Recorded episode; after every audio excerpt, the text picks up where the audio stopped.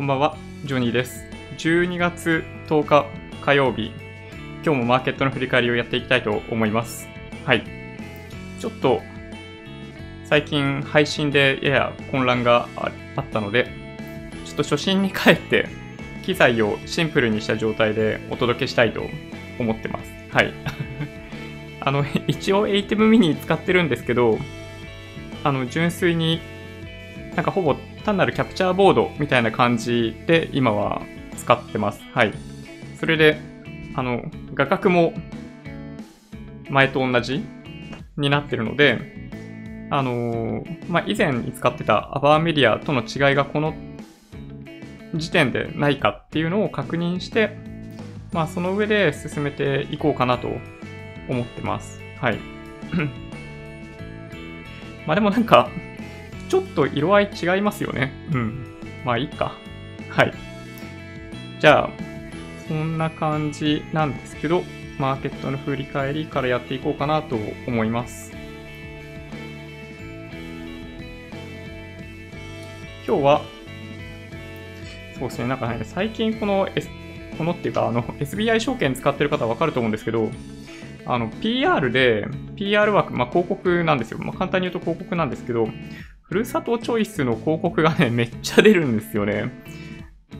あの、まあ、簡単に言うと、ふるさと納税のページに誘導されるような広告が出てるんですけど、まあね、ふるさと納税一通りやった人間からすると、ちょっとこれやめてほしい。一応年末ギリギリまでふるさと納税間に合うはずなので、まだふるさと納税やってないっていう方は、まあ、ぜひ、あの、この機会を逃さずにやってもらえるといいんじゃないかなという気がします。一人暮らしの方とかは、なんだろう、ちょっとね、メリットが少ないというか、あの、冷凍の食品大量にもらっても消費しきれないですよね。まあだから、まあ友人にお肉とか、魚とか海鮮とかあげちゃうとか、なんかバーベキューに持ってくとか、そういうことしない限りはなかなか厳しいような気がするんですけど、まあ以前僕がやってなかったのはそういうのが理由でやってなくて、あの、今は、あの、自分一人じゃないんで、そう、食べてくれる人が他にもいるんで、そう、あの、食品もらってるんですけど、はい。ふるさと納税は、あの、まあ一応お得なので、節税にはならないですけど、お得なので、ぜひトライしてみてもらえるといいなと思います。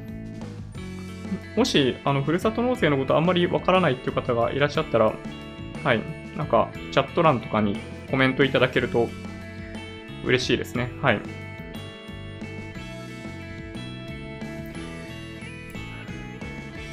この画角、ちらつく。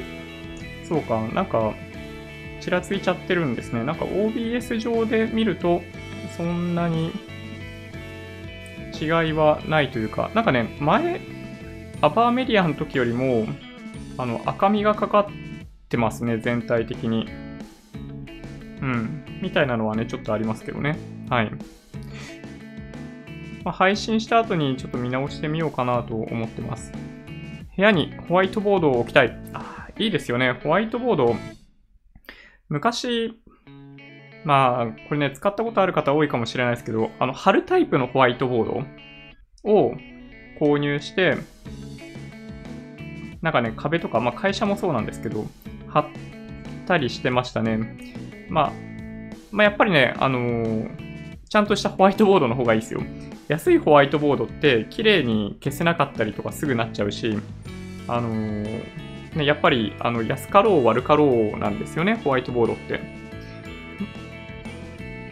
部屋にホワイトボードあると、ね、めちゃめちゃ、まあ便利というか、あのーまあ仕事場みたいな感じになりますよね。うん、雰囲気的にはね。はい。僕は野良犬を救うやつやりました。あー、そういうのがあるんですね。知らなかった。ふるさと納税でそういうところにお金が回るようなっていうやつですかね。うん。いいですよね。何かしら社会貢献になってるといいなと、まあ思いつつ、まあ僕は本当に、あ、落ち着く。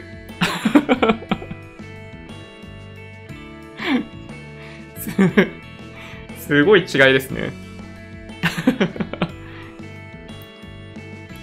いや、ちょっとね、びっくり。自分でもびっくりですね。はい。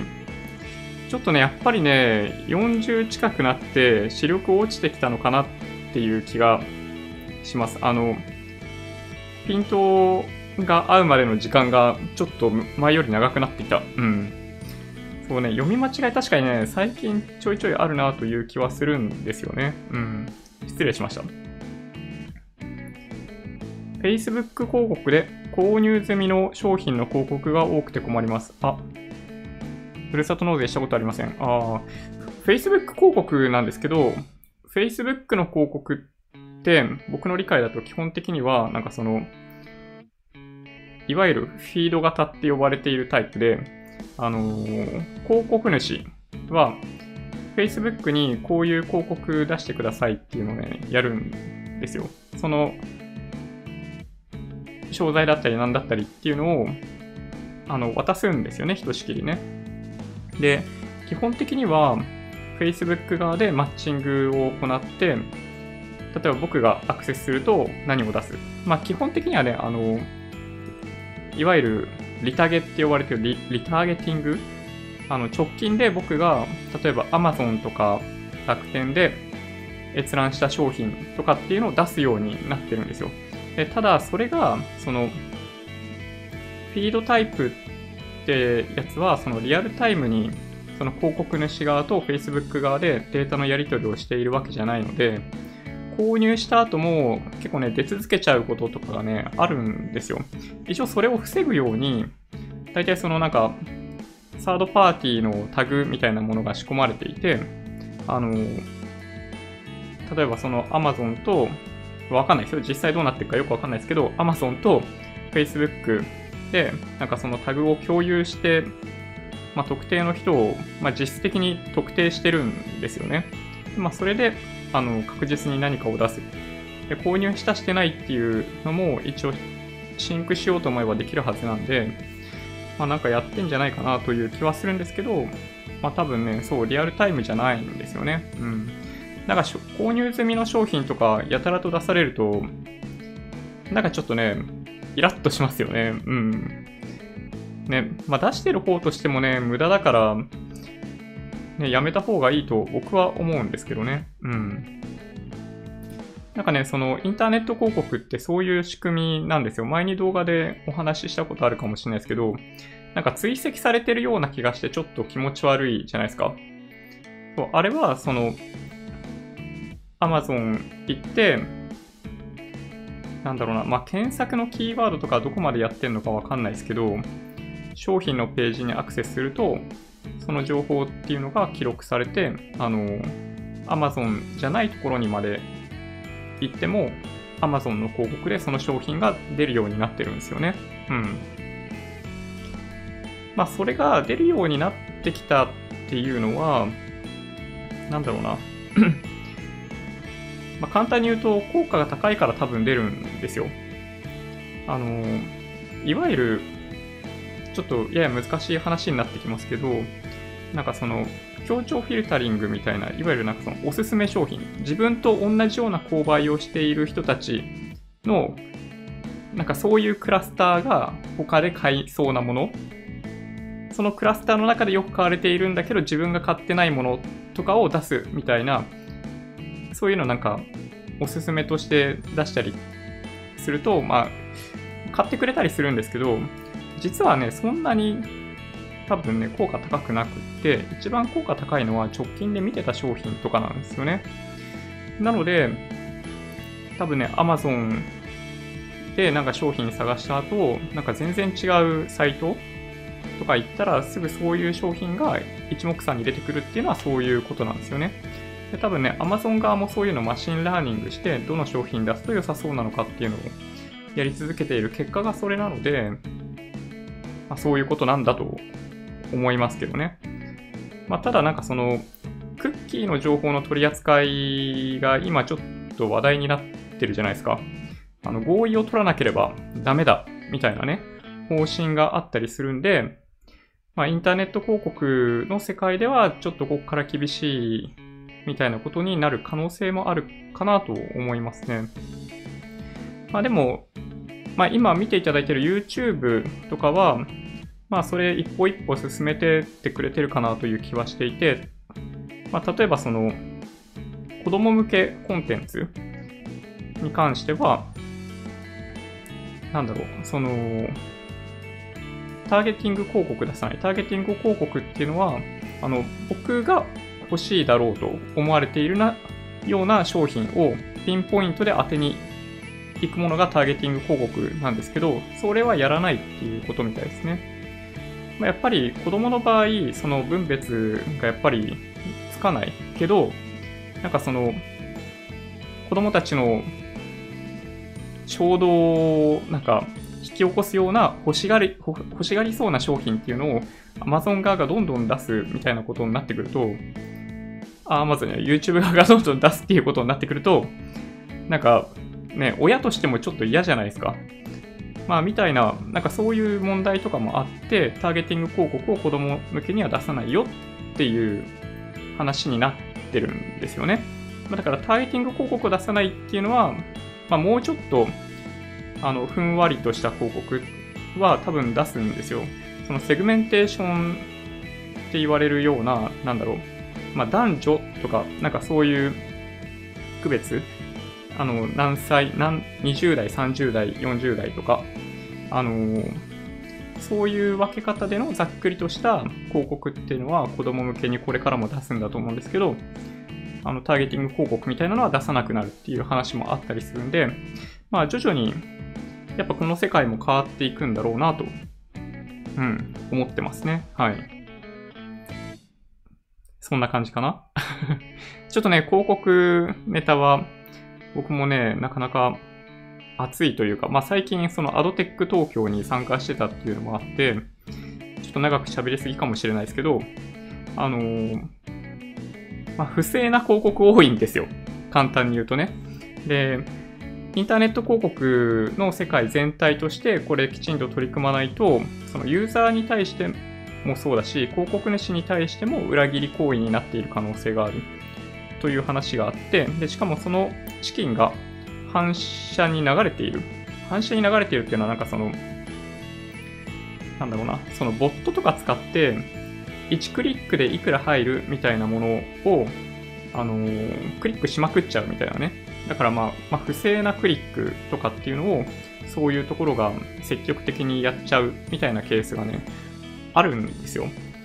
まあ、なので、あのー、そのアド業界全体としてそういう不正も防がないといけないし、まあ、そもそもその異常に煽るような広告とか、その広告そのもののクオリティを上げていかないと、あの、広告見たくない。まあ、昔から僕ら見たくないと思うんですけど、あのね、最近やっぱり、まあ、広告でビジネス成り立ってるみたいなところもあって、まあ、難しいじゃないですか、バランスがね。そう。だから、まあ、少なくともそういう不正もなくしてほしいし、品質っていうのは高く、高くしておいてもらわないと、なかなかそのまあ、サスティナビリティみたいな観点では、まあ、難しいかなと。若者であればあるほど広告出された時の拒否反応っていうのがすごい強くなる可能性が今後高くなるんじゃないかなという気がしますね。はい。ふるさと納税はですね、うん、ぜひやっていただけると嬉しいんですけどね。うん。なんか好きな自治体があるっていう人は、まあ、あんまりいないと思うんで、欲しいものでいいと思いますよ。欲しいものを取り扱っている自治体に寄付をする。で、僕は全然問題ないと思います。はい。あのー、動機は何でもいいんですよ。あの、ふるさと納税の制度、いけてないですよ。いけてないですけど、その制度のいけてなさに個人が気を使う必要はないです。うん。なんかね、ふるさと納税おすすめとかってた動画とかにね、なんかコメントしてくる人とか結構いるんですけど、それは制度の問題であって、あの僕らの問題ではないんで、そう、あの使えるものは使う。あのお肉が欲しいなと思ったら、その A5 ランクのお肉とかね、もらえるところとかあったりするんで、そういうところを選択するといいんじゃないかなという気がします。ふるさと納税は基本的にさっき言ったように節税ではない、来年払う予定の住民税を今年前払いするっていう仕組みなので、まあだからこそ今年の所得を計算しないといけないんですよ。まあそれがね、ちょっとめんどくさくって、まあいろんな所得控除をやっている人ほどめんどくさい。逆に言うと、サラリーマンで、特になんかその医療控除とか住宅ローン減税とか、なんかそういうの全然やってないっていう人は、計算すごい簡単なので、まあ、いくらぐらいまで買えるのかっていうのを見て、はい、チャレンジしてもらえると嬉しいなと思います。はい。ホワイトボードね、僕もね、結構気になるんですけどね、うん。はい。ちょっとマーケットの振り返り いきましょうか。今、10時16分ですね。日経平均が20円51銭。まあ、マイナスなんですよね。23,410円19銭。はい。まあ、そうですね。本当に動かないですね。上下60円ぐらいしか動いてないのかな午前中の動きのレンジの中に午後が収まるという、まあ、最近、まあ、今年あるあるですね。うん。日本の相場にはなんか全く意思がないみたいで そうなんですよね。ちょっとね、これがどうなのかっていうのはあるんですけど、冷やしのチャート、今ちょっとまあ今、見てるんですけど、この23,500円のラインっていうのが、ね、かなり抵抗線というか、かなり意識されてるように見えますよね。冷やしのチャート今手元で見れる方は見ていただくといいかなという気がするんですけど、うん。そうですね。まあこれ、まあこういうの見て、なんかそのチャートが好きな人とかって、その抜けた時に買いサインだとかね、あの割り込んだ時に売りサインだとか言ったりしますけど、あの、あれも大概当てにならないんで 気をつけた方がいいと思いますよ。うん。なんかね、それで本当に儲かるんだったら、ね、簡単ですよね。はい、まあそんなのが日経平均。で、トピックスが今日はマイナス1.3ポイント、マイナス0.08%で1720.77。そうですね、こっちもね、ものすっごい狭いレンジで今日動いていて、まあ、日経平均よりかは形がいいんですよね。まあ、トピックスは、ま上向きなので、まあ、日経平均もそれについていってもおかしくないんじゃないかなと僕は、まあ、密かに思ってます。はい。為替、米ドル円108円55銭から56銭で今取引されてますね。なんかね、こっちもね、あの、レンジの中を行ったり来たりしてるんですよね、ずっと。この108円50銭から109円50銭ぐらいのところっていうのを、まあ、上がって下がってみたいなことを繰り返しているので、まあ、簡単に言うとですね、あの、為替もそうだし、株もそうなんですけど、イベント待ちですね。タイトル、サムネに書いた通りなんですけど、はい、FOMC とイギリスの総選挙の結果を待ってます。はい。これがないと多分ね、動かないでしょうね、きっとね。うん。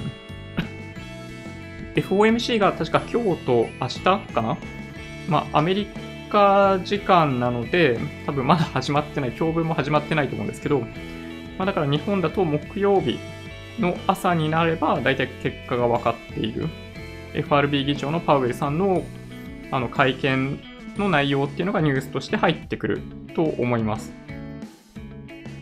で、そんな木曜日は、イギリスの総選挙の投開票っていうのもあったりするんで、えー、金曜日の朝は金曜日の朝で、また、まあ、予想外の結果になると、ちょっとマーケットが揺さぶられる可能性があるかなと思いますね。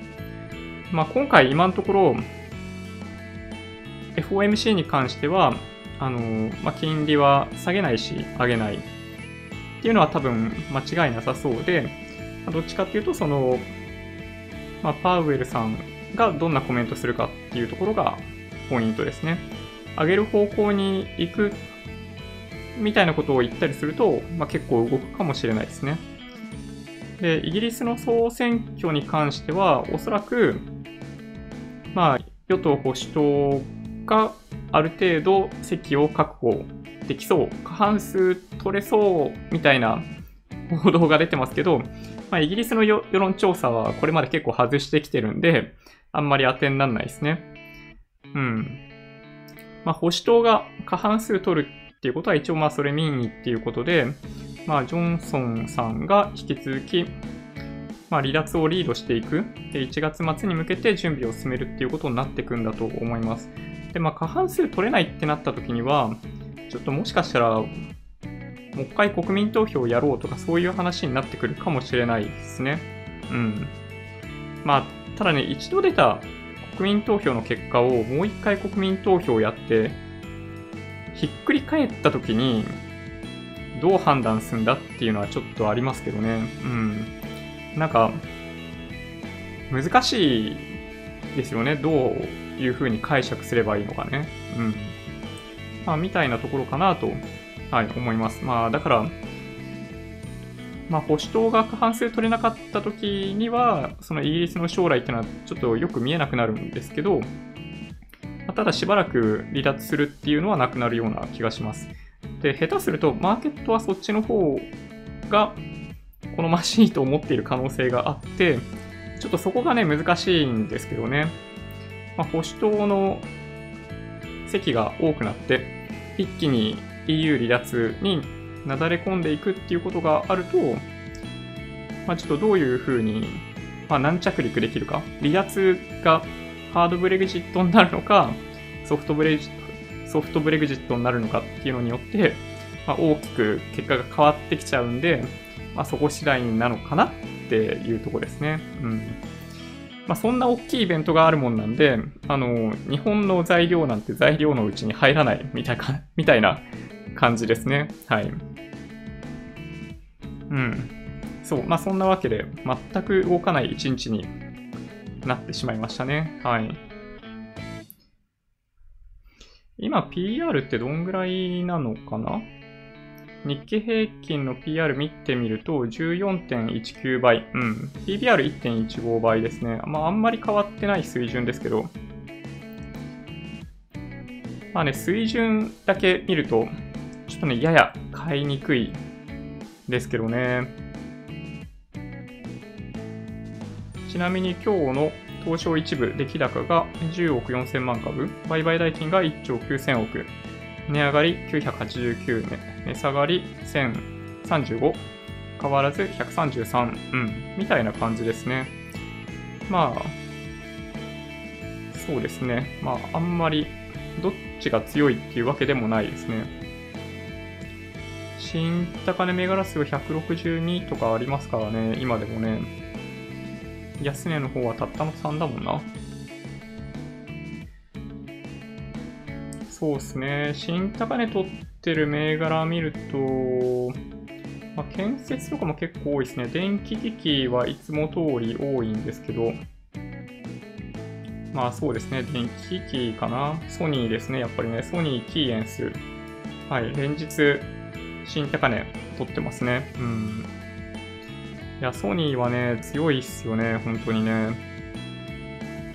ソニーショックがあった頃、マーケットに参加してた人は、さすがに少ないかな。うん。まあ、しかも、まあ、1回、1回じゃないとも言えるか。うん。なんか4000億とかそういう単位で損失とかね、過去ソニーは出したことありますからね。はい。ちょっとなんか、斜めになってる気がするな。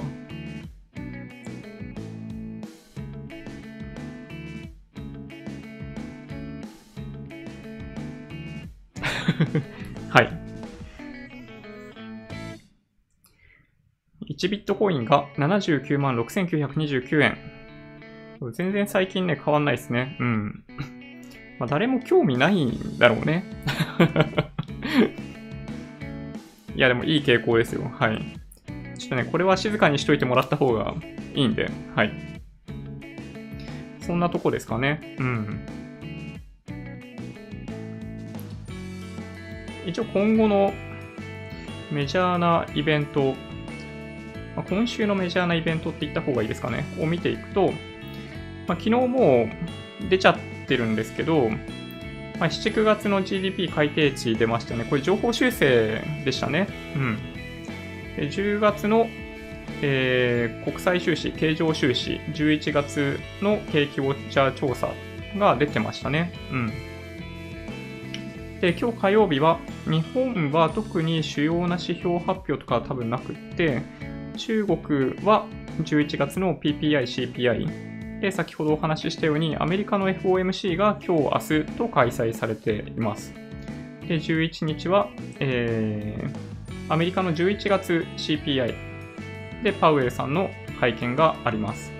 で、木曜日、そうか、水曜日も日本あんまないんですね。で、木曜日、10月機械受注、ECB 理事会、イギリス総選挙ですね。はい、さっきお話しした、どうなるかわかんないイギリス総選挙ですね。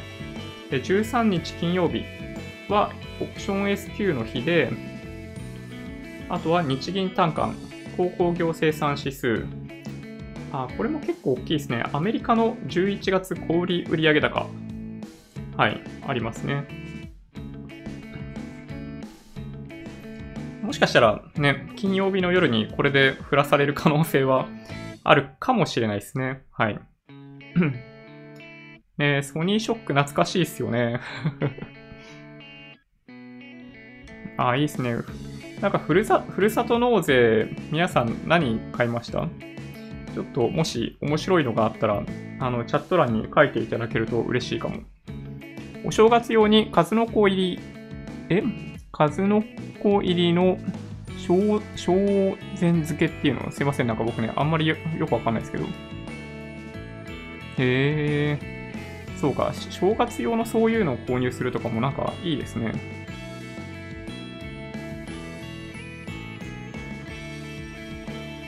僕はね、ちなみに、えっと、あの、泉佐野市にふるさと納税してるんですけど、えー、っとですね、Amazon のギフト券を、なので、松前漬けっていうのか。松前漬けは、北海道の郷土料理、数の子、スルメ、昆布を醤油で漬け込んだ保存食。あー、そうなんだ。あー、なんかこれあれですね、調べてみると、何を漬け込むかっていうので結構見た目違いますね。へー。で、数の子なんですね。いや、すごいな。数の子のあのキラキラした感じはすごいですよね。なんかね、僕ね、あんまり正月の料理、料理、まあ、いわゆるおせち、あんま好きじゃないんですよね、なんかね。うーん、そう、なんだろう。松前漬けか。なるほどね。そう、僕はね、あ、そう、あの、泉佐野市に4月ぐらいにの、あの、寄付を行っているので、Amazon のギフト券と、毎月毎月お肉とか海鮮とかが届くっていうのがやってて、まあそうですね、今月かな？今月はイクラが届きましたね。うん、冷凍して届いていて、賞味期限めっちゃ長いですね。はい。ちょっとね、びっくりしました。2021年とか書いてあった。うん。ちょっと食べたいんですけどね。うん。ちょっとね、悩ましい。ちょっと僕のそのなんかその、コレステロール値問題とかもあったりするんで 悩ましいですね。はい。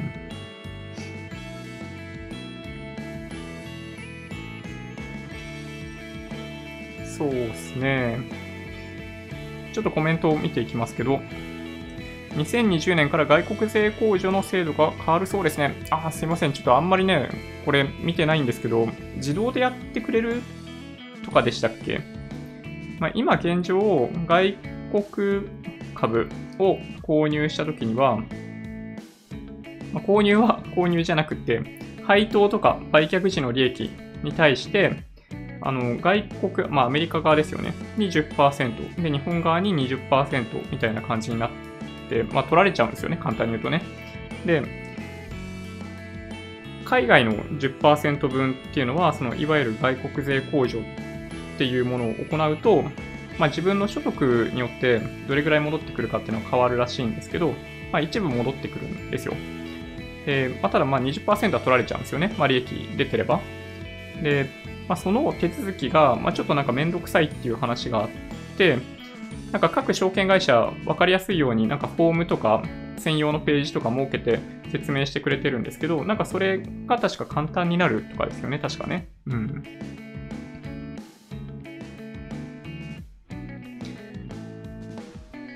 うん。ちょっとね、話、イギリスの総選挙に戻りますけど、一部調査で保守党リード縮小、過半数確保は予断許さず。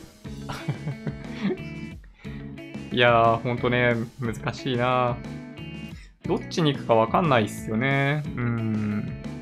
まあ、世論調査がね、本当に当てにならないというね。難しいですね、こういうのってね。まあ、なんだろうな。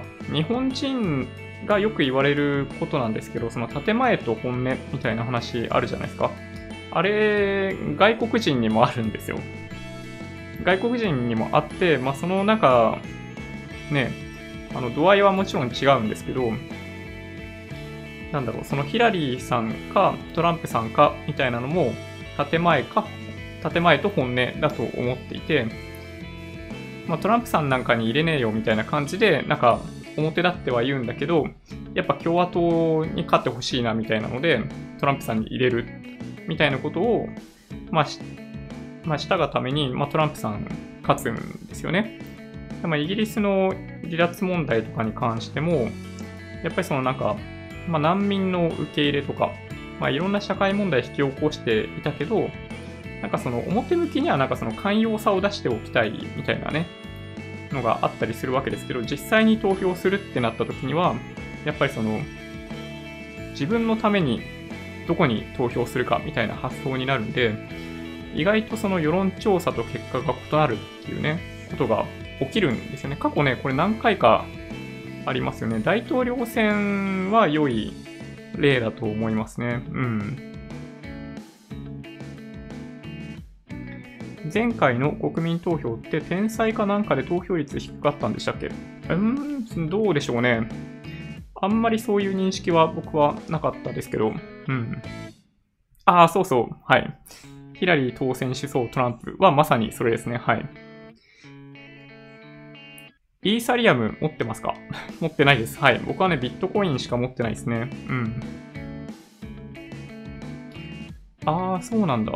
ソニーの組合は電気連合には所属していない。なるほどな。そうですね。EU から本当にね、離脱するかどうかわかんないですね、イギリスはね。そうか。松前漬け、ちょっと今度チャレンジしてみようかな。うん。今日いくつか出ている、えー、ニュースをピックアップしてってみようかなと思うんですが、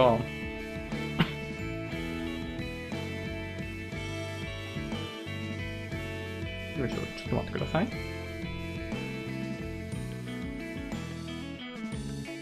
大阪都構想。維新と公明が一致、26日に大枠可決へ。うん。いやー、ね、時間かかりましたけど、ここまで来ましたね、なんかね。うん。あのー、なんだ？大阪府民投票？なんだろうな。なんか前回、一回あったじゃないですか、その、大阪都構想に反賛成しますか反対しますかみたいなのをやって、あの、否決されたことありましたよね、あの時ね。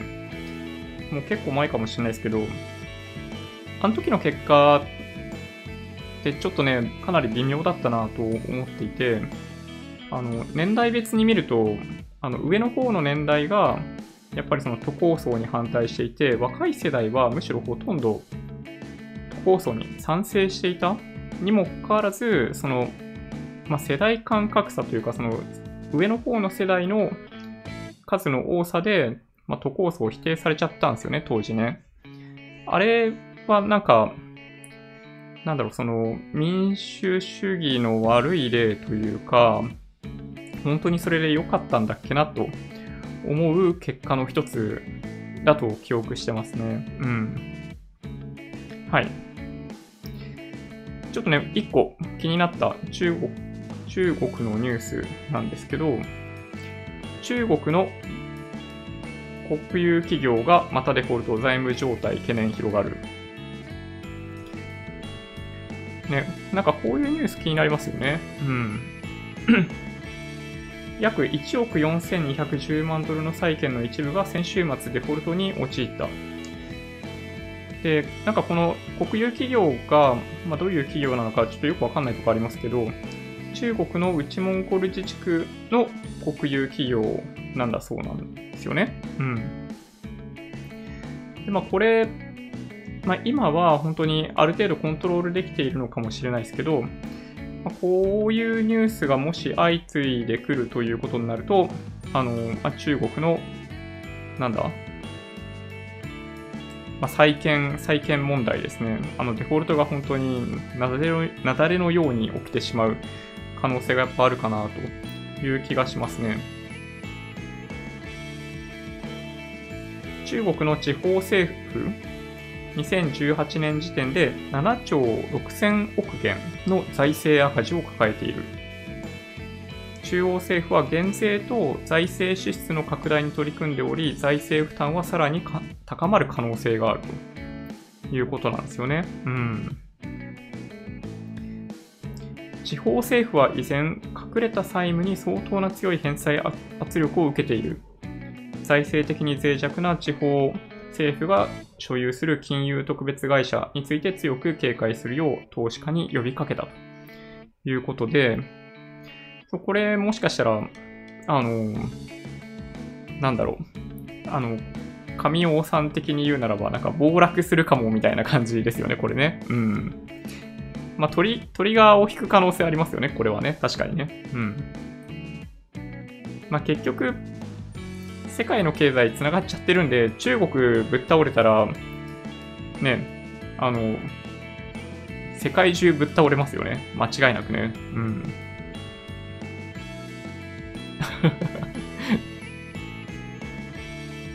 で、今日発表があった中国の PPI。えー、11月は5ヶ月連続下落、豚肉高騰で CPI は8年ぶりの高い伸び。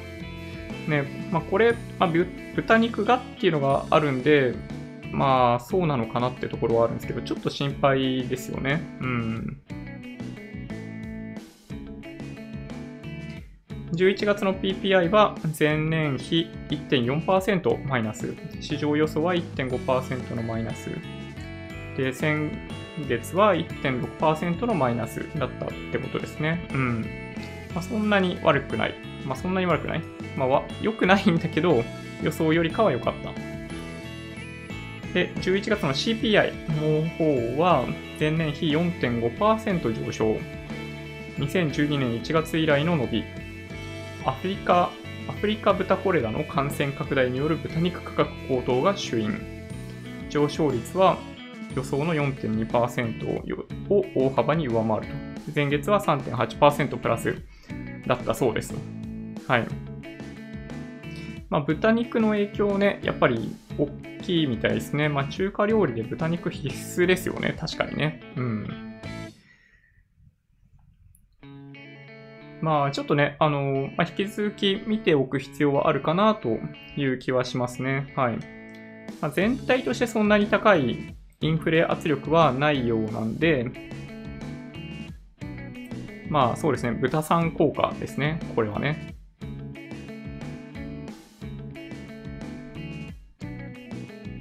あとは、そうですね、国内ニュース、セブンイレブン残業手当一部未払い4億9000万って、これどうしちゃったんですかね？うん。なんか普通に、システム上の欠陥とかですかこれ。平成24年3月以降だけで3万人の従業員の手当4億9000万円が未払いになっている。なんかこんなことってあるのかな？なんか計算間違いですかね？システム上のバグとかで発生したっていうのはもしかしたらあり得る気がしなくもないですけど、ちょっと驚きますよね。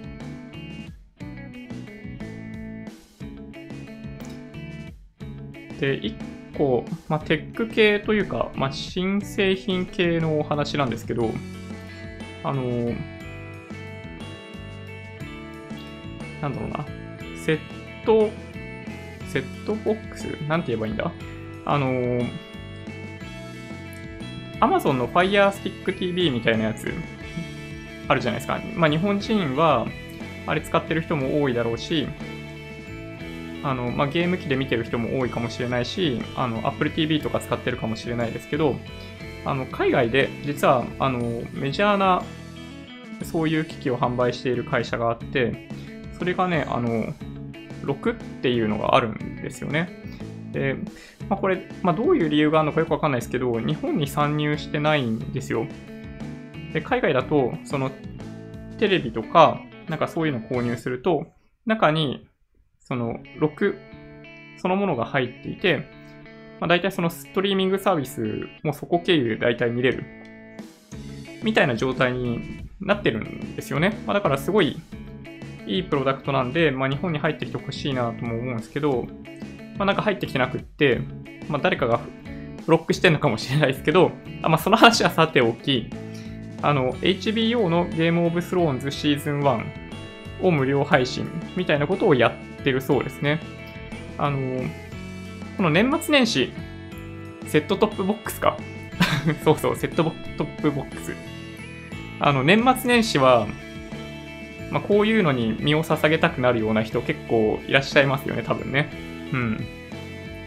まあ、何を見ますかってなった時に、まあ、今年やっぱり一番盛り上がったネタというと、これかなという気がします。はい。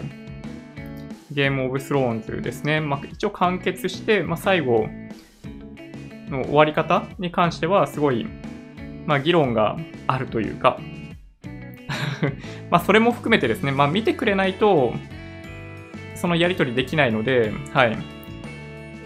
まあ、かなりね、超大作なので、まあ、年末年始だけで見れるのかどうかって言われるとかなり難しいような気もしますけど、はい。まあいいですよね、こういうのね。うん。年末年始は、なので、まあストリーミングサービスにとっては本当に、ま書き入れ時というか、家族でなんか見れるといいですよね。で、なんかね、他にもいろいろ、まあ、無料公開されているものがあるらしくて、最初のシーズンの全エピソードが無料公開されるのは、なんかよくわかんないですけど、シネマックスのウォーリアー、スターツのパワー、ショータイムのビリオンズ、ジ・アフェア、レイ、レイドノバン。ちょ、あんまわかんないですね。あと、まあ、個別エピソードの無料化とかでいくと、実はね、これ見たいなと思ってるんですけど、あの、HBO のチェルノブイリがね、含まれてるそうなんですよ。チェルノブイリ見たくないですか？なんか、まあ、ウィキとかで調べると、なんか、あの事故のことすっごい出てくるじゃないですか。で、まあ、本当に実験中に、あの、まあ、もともと構造上の問題があって、まあ、それで、まあ、ああいう事故が起こってしまったわけですけど、ね、本当になんかその歴史上本当に重要な事件というか事故だったりするんで、その HBO のチェルノブイリ見たいなと思うんですよね。なんか象の足とか調べたことある方結構多いですよね、きっとね。うん。あれを見たもので生きているものはいないと言われている象の足とかはね、結構衝撃ですよね。うん。まあ、だったりするので、はい。なかなかね、こう、うん、チェルノブイリちょっと見たいなと思ったりしましたというところですね。はい。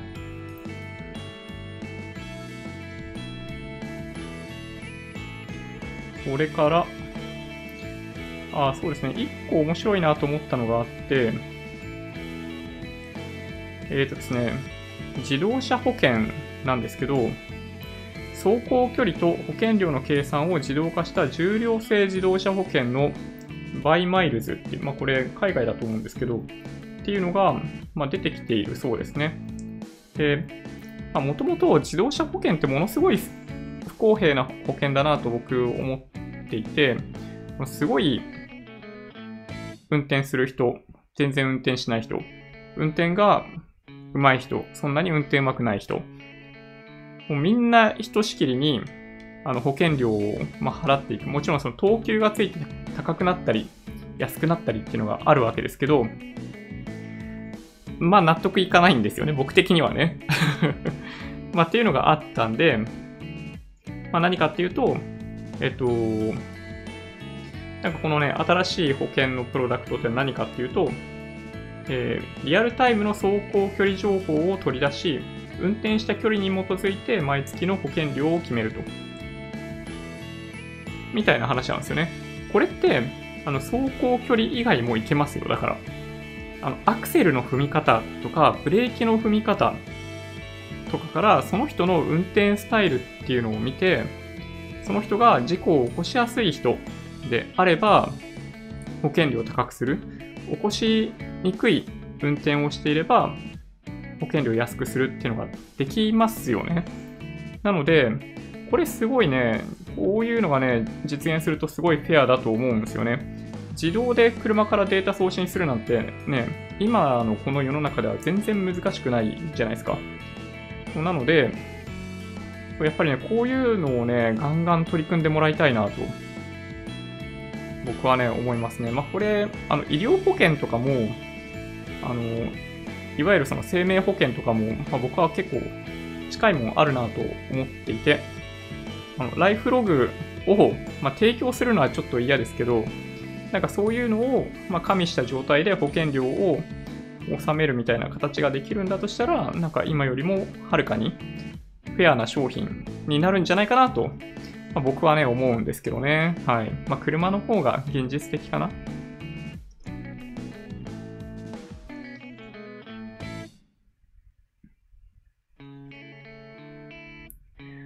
うんうん。セットトップボックス、ああ、そうそう、昔はね、テレビの上に置いてたんですよね。うん。懐かしいですね、なんかね。自動運転ソフトの会社、ティア4という名前でした。トヨタを含め、世界で200社以上が採用してる。ああ、そうなんですね。この前おっしゃってた日本の中小企業が開発しているソフトっておっしゃってましたっけ？いや、すごいっすね。ちょっと調べてみようかな、今度。今度とか言ってる？必要ないか。ちょっと今調べてみよう。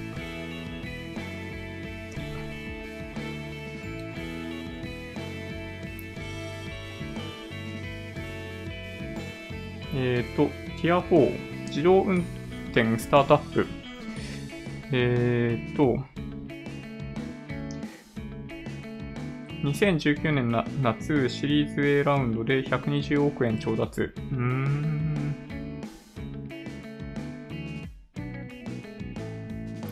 そうなんですね。何やってた人なんだろうこの、加藤、加藤新平さん、創業者。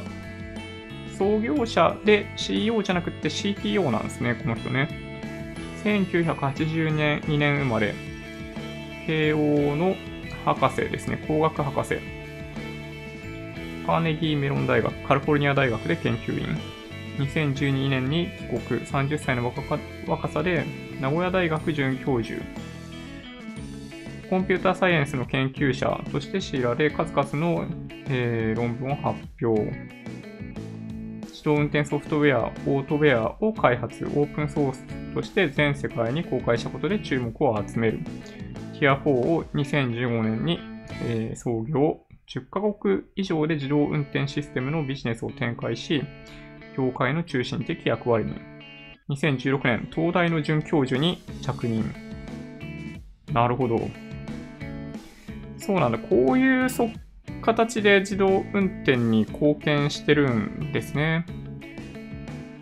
なるほどなそうか。まあ、企業とかに関しては、まあ、規制だなんだで、まあ、結果として難しくなってしまったわけですけど、その完成者メーカーとして、あの、実際の実験を行うのは難しくなっちゃいましたけど、ソフトウェアの分野ではもしかしたらいいとこまでいけるのかもしれないですね。なるほど。なんか、オープンソースとして出してくれているっていうのは本当に素晴らしいですよね。社会のためにっていう側面がかなり強いと思うので、ね、積極的に活用して、みんなでどんどん、ね、そのソフトウェア、オートウェアって書いてありましたけど、ね、アップデートしてってくれるといいなという気がしますね。うん。さっきの自動車保険ですね。保険料安くするために安全運転心がける社会とか最高。ね、ですよね。うん、絶対いいと思うんだけど。車のパワーによって同じアクセルの踏み方でも全然変わりますけどね。うん。まあ確かにそうですね。まあでもなんかその、まあ、速度がどうなのかとか、ハンドルの切り方どうだとか、もう全部データとして持ってるはずじゃないですか。持ってないのかな？持ってるよね？と思うんだけど、わかんないな。うん。だと思うので、ね、やってほしいですけどね。まあ、それをハックするような人とか絶対出てくるんでね。まあ、大変かもしれないですけど。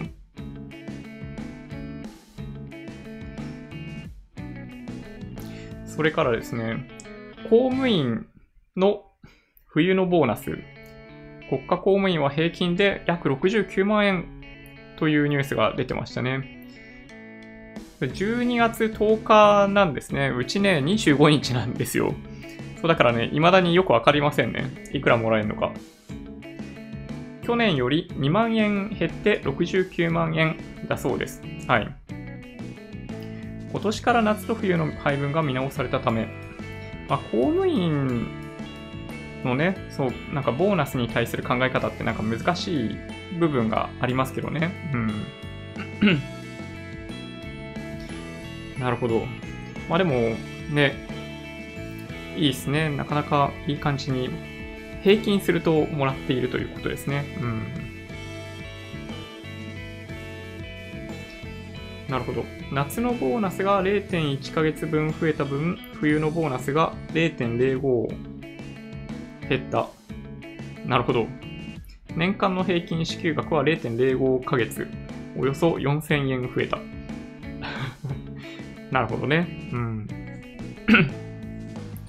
なんか公務員って難しいっすよね。あの、評価って言ってもね、その、裁量があんまりなさそうじゃないですか。よくわかんないですけど、あの民間なんで僕はね。ね、そうすると、やる気を引き出すとか、まあ、評価をある程度ちらつかせてみたいなことって、まあできないっすよね。公務員の場合ね、なかなかね。うん。ちなみに総理大臣は 410万円。他の閣僚は342万円だそうです。うん。別になんかもっともらってもらってもいいんですけどね。はい。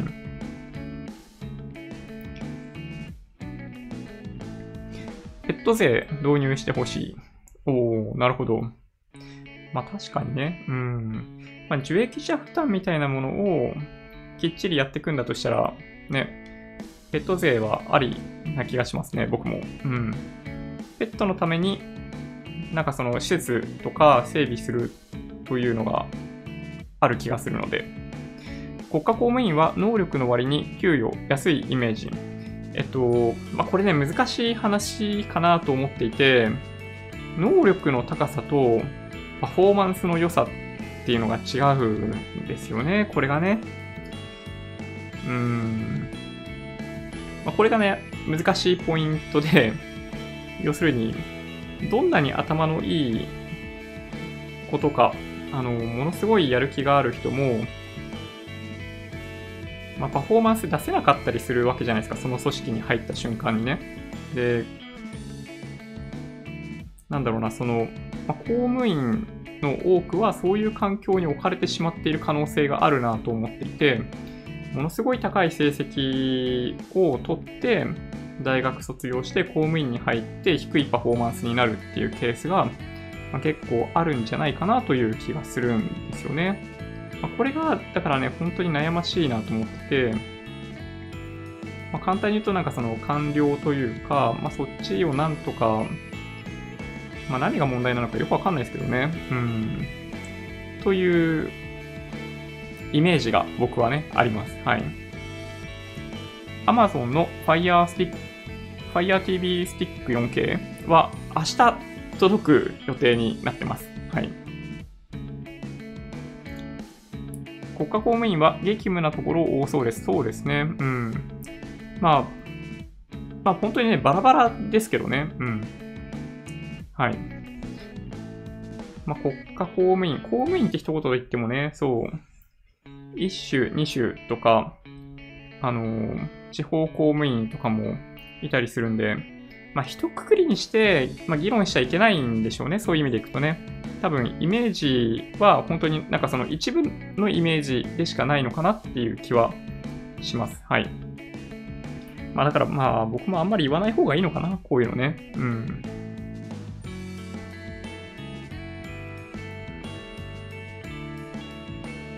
そうですね。あとは、なんかでもね、今日そんなにね、大きなニュースなかったような気がするな。ネットオークションでウラン購入の疑い、高校生書類送検とかね いや、本当に、興味本位でもようやりますよね、そんなことね。うん。で、まあ、あとは Amazon が今も、今のアメリカの政権、まあ、トランプさんを中心に、あの、クラウドの受注逃したことを非難してますね。怒ってますね、彼らね。まあでももうしょうがないっすよね。相手は、まあ MS、マイクロソフトじゃないですか。マイクロソフトのクラウドも結構いけてますよ。うん。あとは、ロシアが東京五輪など主要大会 4, 大 4, 4, 年4年間出場停止、ドーピング問題でみたいなのもありましたね。まあこれね、選手、ドーピングしてなかった選手には非常にかわいそうな問題ですけど、ね、毅然とした態度を取るしかないですよね。まあ、国家ぐるみで ドーピングやってるなんて、ね、もってのほかですよね。うん。あとは、えー、米朝の非核化交渉、キム委員長が年末に最終判断。いやー、すごいっすよね、なんかね。はい。ちょっとまあ、これ以上コメントは避けますけど。そうですね、そんな感じかな。世界最年少34歳の首相誕生へフィンランドとかね。うん。まあ、そういう面白いニュースもあったりしましたけど、今週、今週とか、まあ今日はね、まあこんな感じでしたね。まあ昨日配信してないんで、昨日いろいろもしかしたらあったかもしれないですけど、まあでもそんなにですね。うん、やっぱりまあ昨日も今日も同じっちゃ同じですね。まあ、サムネ、タイトルに書いたように FOMC とイギリスの総選挙待ちになっている状態だと思うので、待ちましょう。はい。まあ、ポジション外す人とかもしかしたらいるかもしれないですけど、あの、超長期投資、まあ、今僕、39で、まあ、来月になると40になるわけですけど、まあ、多分今投資しているものを解約して、部分的に解約してお金使い始めるみたいなのは多分70歳とかになった頃なんじゃないかなと思うので、30年後に今の投資しているものがどうなるかっていうのを考えながらやっている。なので、毎日毎日一定額買い続けてるわけですけど、まあ、そう考えると、まあ、今週行われる FOMC だったり、イギリスの総選挙っていうのは、まあ、言っても、まあそんな大した影響はないんじゃないかなという気はしますけどね、その30年というスパンで見たときには。まあ、短期的には今後半年1年とかで、まあ、リーマンショックみたいな暴落相場が起きると、あの、指数であったとしても30%、下手すると50%ぐらい高値からは下がる可能性はあるといえばあるので、まあ、そこは、まあ、認識しておいてもらった方がいいと思うし、そこでむしろ、あの、買い迎えられる、買いで立ち向かうことができるような状況っていうのを持っといてもらえると一番いいんじゃないかなという気がします。はい。こんな感じですかね。うん。公務員の給料、最低賃金が決まるからむやみに下げろと言えない。あー、なるほど。最低賃金と公務員のお給料、そうか、関係してるんですね。なるほどな。日本の株式会社は親会社である USA 株式会社の言いなり、公務員も国家の GDP 連動方式を導入すればいいんではないでしょうか。うーん。なるほどね。まあ、一人当たりとかっていうのをね、もうちょっと見てくれるようになるといいなという気はしますけどね。うん。確かにね。そういえば、Pixel 4検証ありがとうございました。あ、いえいえ。文字起こしすごいですね。うん、すごいっすよ。Pixel 4はね、まあ、p i x e 4以外も対応ソフトウェアアップデートでしたっていう記事だったかもしれないんで、まあ、3でも大丈夫かもしれないですけど、あの、まあ、Bluetooth のイヤホンとかで、まあ、聞いてたりするじゃないですか。なんか例えば、まあ、僕の場合、まあ、YouTube で、なんか F1 のハイライトとかね、その F1 のオフィシャルのチャンネルで配信されてるやつを、まあ、聞いてたりするんですけど、あの字幕出ないやつなんですよ。F1 のそのオフィシャルのチャンネルってね。なんだけど、そのハイライトとか見てると、その耳に入ってくる言葉をリアルタイムに画面上に出すことができるんですよ。あの、遅れたりしますよ。早いんで、喋るのめっちゃ早い時は遅れてきちゃうんですけど、ただ、それでもある程度文字起こししてくれるんですよ。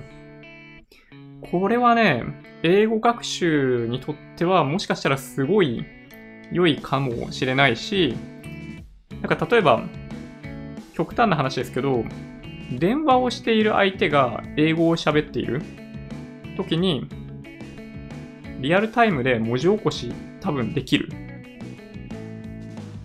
これなかなかすごくないですか？ね、なんかそういう世界にまで、まあ、来てるんだなというのがね、あったので、はい。まあ、Google の Pixel は、やっぱりその Google のソフトウェアの力っていうのを、まあ、彼らは本気で信じている。あの、まあ、カメラの数増えたわけですけど、やっぱりでも、ね、まあ、バランスじゃないですか。まあ、ハード1個足しちゃった方が簡単に実現できるっていうケースももちろんあるわけですけど、彼らは、ま、ガチで Pixel 3とかであれば、ポート、ん？ポートレートのモードをカメラのレンズ1個でやってたんですよね。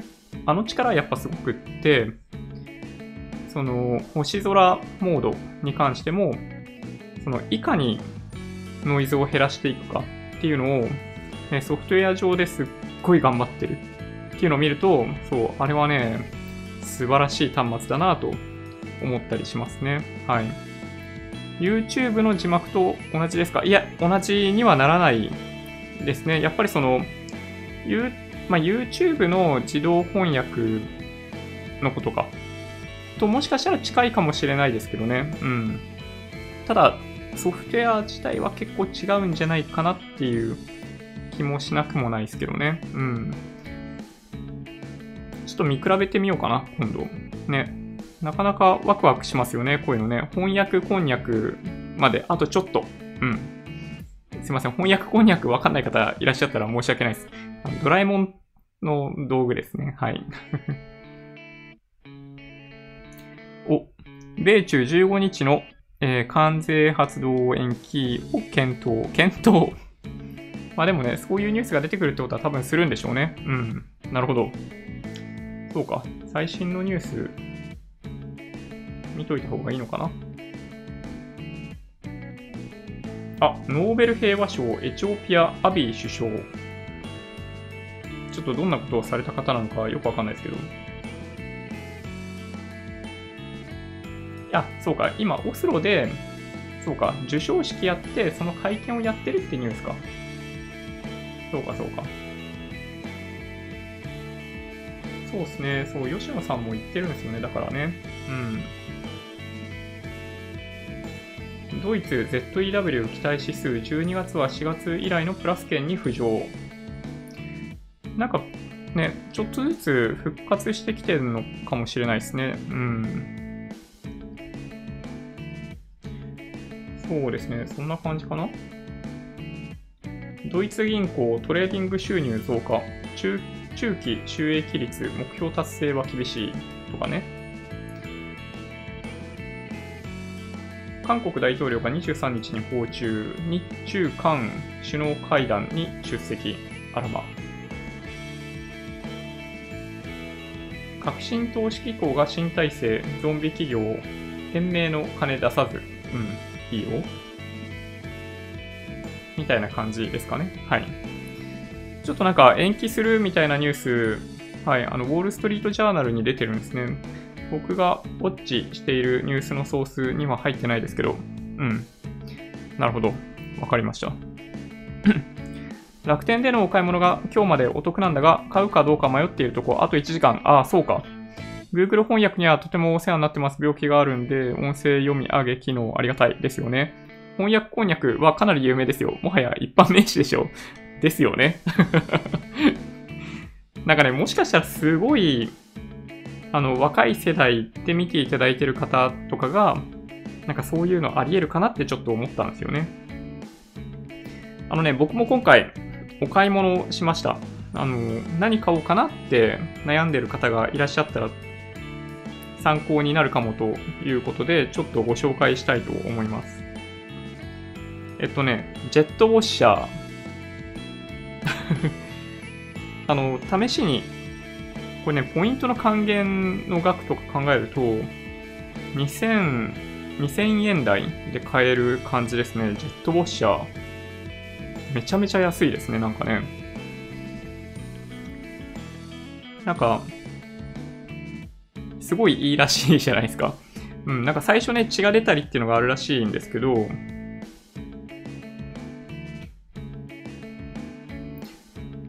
あとはね、そうですね、柔軟剤買ってたり、あとは漫画買ってたり、あ靴下とか買ってますね。5本 ,5 本指の靴下で、あの、スニーカーに合うやつ、あの、くるぶし、くるぶしの下までしかないやつっていうのがね、意外とないんですよ。ユニクロとか無印とかでも売ってなくって、そうなのでね、あの、まあ、試しに買ったところがあるんですけど、まあ、ちょっとね、あの、楽天で検索してもらえると出てくると思うんですけど、はい。あの、2足追加で買おうかなと思ってます。で、あとはですね、1個実は目玉がありまして、ピークデザインのエブリデイバックパックジップ20リッターの、まあ、ブラックのモデルですね。っていうのをはい、購入しました。あの、今使ってる、まあ、普段使いしているポーターの、あの、20リッターのバックパックがですね、まあ、結構ボロボロになってきていて、まあ、毎日使ってるんで、しょうがないのかもしれないですけど、もう3年、3年ぐらい使ってんのかな。まあ、追加して購入して、あの、今年の散財はこれにて終了となります。はい。あれ？